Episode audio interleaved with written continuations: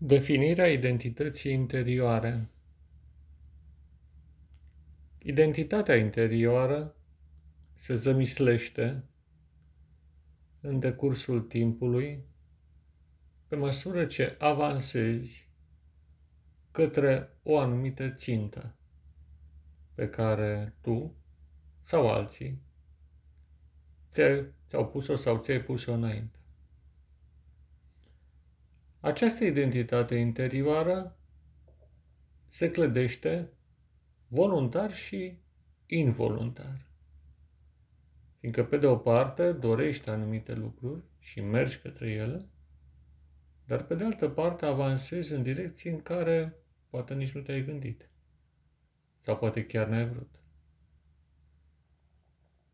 Și treptat, ca sumă a direcțiilor pe care le-a urmat de-a lungul timpului, se construiește treaptă cu treaptă identitatea ta interioară.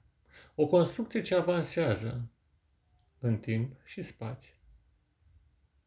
În real, dar mai ales în imaginar. Fiindcă identitatea se leagă uneori de verbul a fi. De fapt, nu uneori, totdeauna se leagă de verbul a fi uneori de a avea și alteori de a face. Și nu întâmplător, locul în care te afli și casa în care locuiești fac parte, direct sau indirect, voluntară sau nu, din identitatea ta interioară. Este drept. Cei care accentuează excesiv pe verbul a avea, vor avea o identitate mai mare, așa cum sunt posesiunile pe care le au. Case mai mari, mai frumoase, tot felul de lucruri pe care le stăpânesc și în mijlocul cărora ei sunt centrul Universului. Pe de altă parte, Alte persoane vor insista pe verbul a face. Și de asemenea, vor fi în mijlocul acțiunii sau lucrurilor pe care le aduc la existență. Și alții poate vor accentua mai mult verbul a fi. La aceștia, posesiunea și verbul a face poate nu vor fi atât de evidente, dar prezența lor va fi puternică oriunde se vor găsi fiindcă identitatea lor se leagă de verbul fundamental, verbul lui Dumnezeu, a fi, a exista. Nu întâmplător în limba ebraică, cuvântul care a fost adus prin Domnul este în același timp folosit pentru a exprima verbul și conceptul de a fi, de a exista numele lui Dumnezeu, descoperit lui Moise, zice, eu sunt cel care există. Eu sunt. Persoana întâia, singular, verbul a fi. Din eu sunt, pleacă totul. Dar societatea și ceilalți te îndeamnă să urmezi anumite ținte care de regulă merg sau avansează către verbul a avea. Și nu întâmplător în această lume de dată materialismului, materialism în curent de gândire, oamenii tind să acumuleze foarte multe posesiuni materiale. De asemenea, societatea te împinge către verbul a face, care de asemenea îți umple mare parte a timpului. Și mai există încă un alt verb, a te distra. Nu e rău să te distrezi.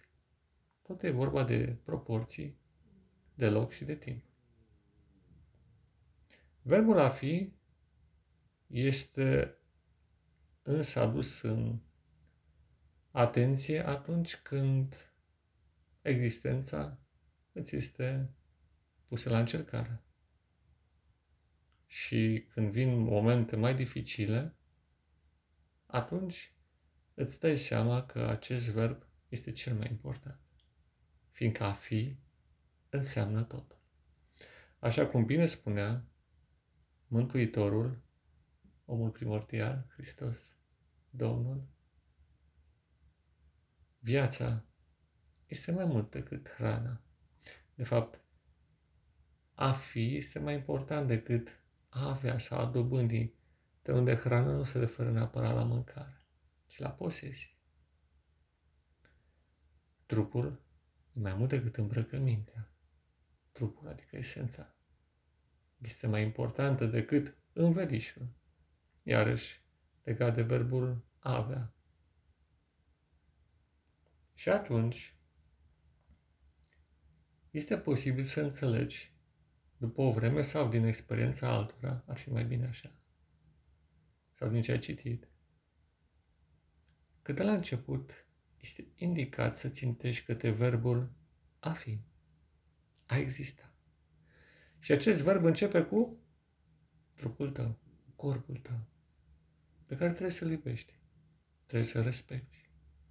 Iar acest respect înseamnă un anumit stil de viață, un anumit comportament, un anumit mod de a fi, de a gândi, de a vorbi. Totul. Totul se învârte în jurul corpului tău. Nu, nu al minții. Mintea este slujitorul corpului. Nu invers. Cum poate te-au învățat alții sau cum ai gândit. Nu. Centrul existenței tale este corpul, nu mintea. Mintea este o funcție a acestui corp, sentimentele la fel. Dar corpul este cel mai important dintre toate și cel mai ignorat, cel mai josit, cel mai umilit. Și nu întâmplător, societatea creează cosmetizări ale problemelor care apar în corp, ca să nu se mai vadă. Dar corpul suferă în tăcere. Și el este sursa existenței tale. Acest corp pe care l-ai primit de la mama ta, nu de la tatăl tău, de la mama ta. Acest corp este cea mai mare avuție pe care poți să o ai. Și cât timp îl ai și cât timp este întreg și în putere, este bine. Verbul a fi există. Iar un corp sănătos generează o minte sănătoasă și o emoție sănătoasă, un suflet sănătos, un suflet de viață puternic. În ordinea în care a fost creat omul, corpul este primul. Iar când Dumnezeu a suflat suflare de viață sau acea, a dat acest suflu vital, el a pus în mișcare mașinăria. Dar în corp erau toate. Doar un imbold și mecanismul a început să funcționeze. Ce pișterie ai? Corpul uman. Este fantastic. Cea mai mare dintre toate realizările de pe pământ, nu întreg, măreția corpului omenesc. În el sunt îmbinate elemente tellurice, care vin din pământ, cu elemente astrale, care vin din cer. În corpul uman este unit, unită materia cu spiritul. Și prin acest corp avem legătură cu tot ce este viu, cu fiecare formă de viață, cu fiecare animal din jur, cu fiecare bacterie, ciupercă, virus, cu tot. Corpul uman. Ce frumusețe este! Și nu întâmplător, Hristos, Domnul, El care e omul primordial, a onorat acest corp din pământ, luându-l asupra sa și reținându-l pentru toată eternitatea, ca o comoară neprețuită.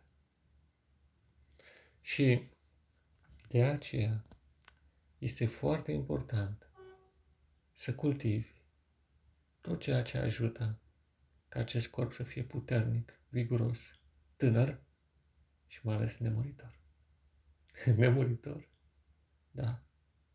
Fiindcă există un elixir divin și sfânt care dă nemurirea, simbolizat prin sângele și trupul Domnului.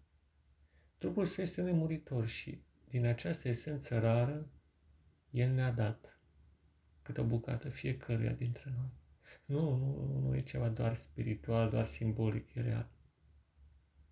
Și măsura în care crezi acest lucru, corpul tău va începe să se regenereze. Orice parte bolnavă se va însănătoși. Orice deficiență va fi compensată, orice în plus va dispărea. Și o viață fără de sfârșit va prinde naștere în corpul tău, iar păcatul va fi alungat din acest corp pentru totdeauna. Ține minte toate aceste lucruri și practică-le. Urmează pe Hristos și merge înainte. Pace ție, dragul meu prieten și frate, în Hristos și în umanitate. Pace ție, da, pace ție.